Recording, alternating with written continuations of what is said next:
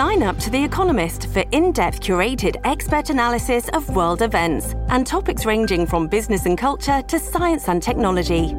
You'll get the weekly digital edition, online only articles, curated newsletters on politics, the markets, science, culture, and China, and full access to The Economist Podcast Plus. The Economist is independent journalism for independent thinking. Go to economist.com and get your first month free. Now, for us to check in with Rob Shaw, political correspondent for CHEK News, who's filling in for Vaughn Palmer this week. Now, Rob, there's always something for us to talk about. We're looking for an update here, I guess, on what happened with NDP MLA Adam Walker. Yeah, it's a complex situation, it sounds like. And we got more of a what didn't happen with him uh, from the premier yesterday, a series of what he didn't do versus versus what he actually apparently did. But uh, we know from the premier that it uh, this offence that caused him to be ejected from caucus uh, was not sexual harassment. The premier kind of came out and said that it's not an offence in which he's been criminally charged with anything or is facing criminal sanctions. Um, so that I guess there's a whole bunch there that, that we can rule out.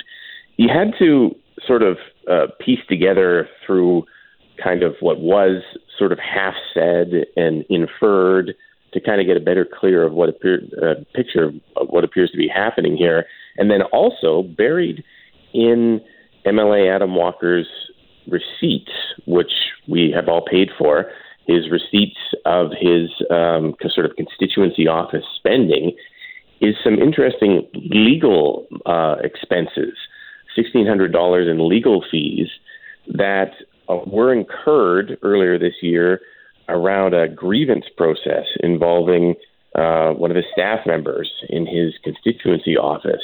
And there's all sorts of it's, it's kind of severed out, but um, there's words that are in these receipts from the lawyer's office. So things about um, MLA Walker trying to go to someone's doctor for um, some type of information.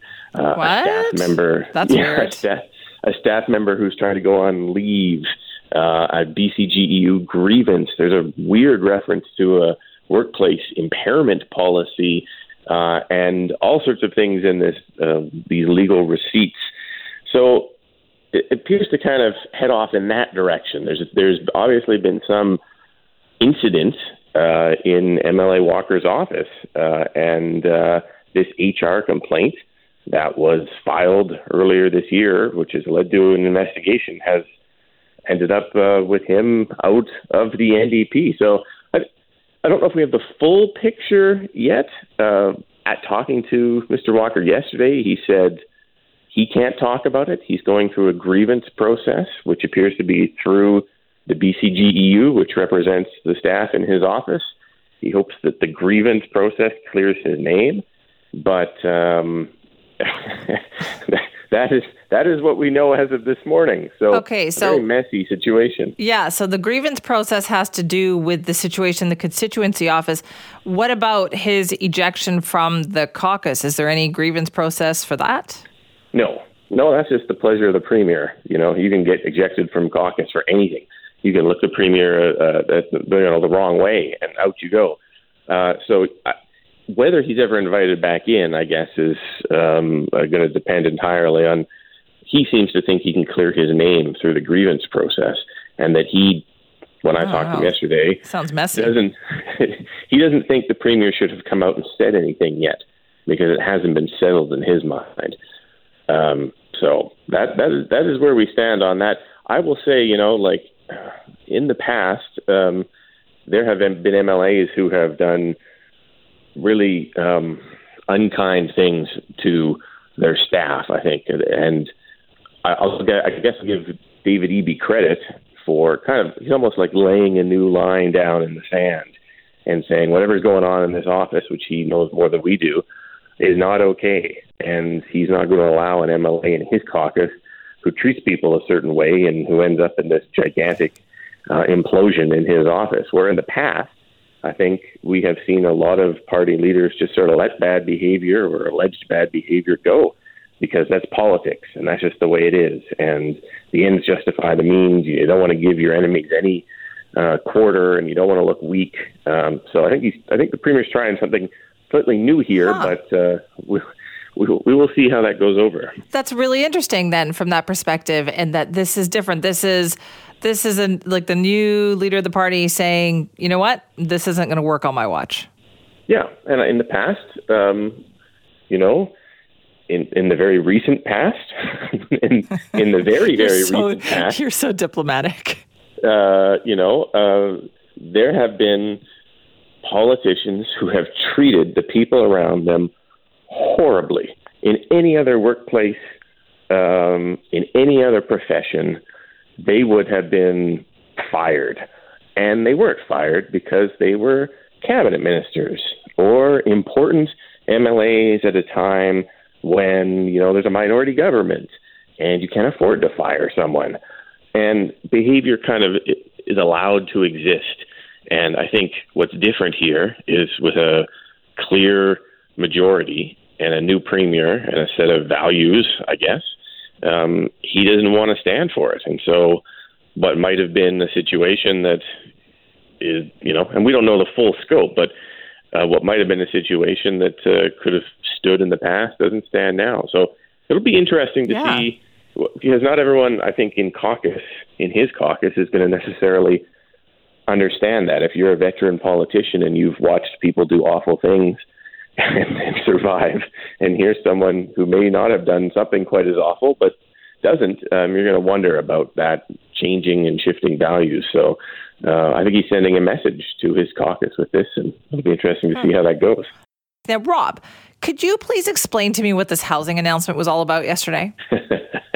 well, the yeah, it was part of it was pretty boring. There was like a new guide to uh, building a secondary suite in your home, which uh, you know doesn't really warrant the premier and everyone yeah. coming out to a, a press conference. Was like a one-stop permit shop, which we already knew uh, was being created. But I think it was more of a kind of kickoff of the Union BC municipalities meeting where housing is a number one topic, and so the premier wanted to sort of reannounce uh, a couple things. What I found interesting is buried sort of within that is a document on the government's website that lays out sort of the details of a new program I think a lot of people are going to be interested in, which is the government helping you pay to build a secondary suite in your home. So if you have a house, you think your basement might be a good suite that you could rent out, but you haven't kind of gone through that process. There's a program that's starting in April, and it will match 50% of the cost of your renos with a forgivable loan up to 40 grand. So you get 40 grand free. Um, but there are some rules here. You have to have a maximum household income, so everyone in the house, uh, of under $209,000. You have to have a property that's worth less than 2.1 million. And most importantly, you have to agree to rent your new suite at below market rates for five years. So right now in Vancouver, that would mean you'd be renting your one bedroom at fifteen hundred dollars or your two bedroom at, at almost nineteen hundred dollars a month for five years in exchange for the government's cash to help you build this suite in your house. And it's a interesting program. It's going to open in April. Uh, I wonder what the uptake will be. The government estimates yeah. they think maybe three thousand people will will will take them up on this. I don't know. To me, it's kind of one of those ones where it's like you can see both sides of it. You, the government's helping to increase the value of a house for sure. Like yeah, but it's so term. narrow, right? Like all of those yeah. different uh, qualifications are so narrow. Yeah, it only uh, the NDP government loves to income test things. We've talked about this before. They love to income test because they cannot fathom the idea of helping people of a certain income bracket. Like if you reach a certain point and they just don't want to do anything with you, you're too wealthy. They want to help wealthy people. And their problem has always been determining what wealthy is. And I guess in Metro Vancouver, if you own a home and your combined income in your house is two hundred nine thousand dollars, um, I don't. You're certainly not wealthy. I'm not. You are sure not wealthy these days on that. Yeah. No. And so that kind of kneecaps this thing out of the gate. But again, that's an ideological sort of almost gag reflex from the NDP government. It just cannot stomach helping people who make too much money and they income test the heck out of everything and the income level is low. It's very low, and so, but it's an innovative program. I don't think government's ever done anything quite like this, uh, and uh, it's going to get a lot of press because it's certainly something that the government hasn't done uh, before. So the rest of the week, there'll be a lot more questions, I think, for David Eby at UBCM. And I know Ravi Kahlon, his housing minister, did a sort of Q&A yesterday, which I was sort of reading through. I didn't hear anything new, but the government wants to list all the things it's doing and remind municipalities to get off your duff and uh, start approving housing or the big bad province is going to come in and start doing it for you, which is the sort of they takeaway message that. to all the councillors. I know they keep they've been saying that for the last couple of years, though. Yeah, yeah, they have, and uh, it's uh, the rubber will have to meet the road at some point, but they're giving them mostly until the end of the year, uh, and it conveniently, Simi, conveniently when this was sort of laid out the timeline of when they might start going after municipalities, very conveniently. It looks like it probably won't be until after the next election. so there is there is that to think about. Uh, but but we'll see what the That's next. That's amazing year. timing. That's amazing. Is just. I mean, look, it's you can't. Be, if you were to ask one of the many sort of spin masters in government, they'd say, "Come on, man, that's not." That's not about an election. It's like, how dare you suggest that? Timing. Yes. yeah, but uh, but there's a bunch of other housing stuff that the government's working on, and I think for municipalities, they want to get a better picture of it this year because they're sort of watching their um, authority erode in a little way uh, in different areas, and whether it's missing middle that they're having to bring in or other things, they're they're changing in response to what they hear from Premier Eby. And it's not just BC though, is it though? Because now even the federal government has said, if you come to us for housing help, co-op building, whatever, we're going to demand some changes. So the message is yeah. definitely changing from senior levels of government. For sure, and from um, Premier Eby's housing doppelganger federally, which is conservative leader Pierre Poilievre, which is kind of mind blowing. But they're basically on the same page for housing. Their their plans are very very similar. And his he was just out in Vancouver the other week saying, you know what, we're going to give more money to municipalities that build more. We're going to give less money to the municipalities that don't. And that's essentially what the province is saying as well. And so the Fed's moving in that direction, um, which a guy who on the polls looks like he could be the next prime minister uh, lines those two levels of government up. So interesting. Rob, thank you. Okay, take care.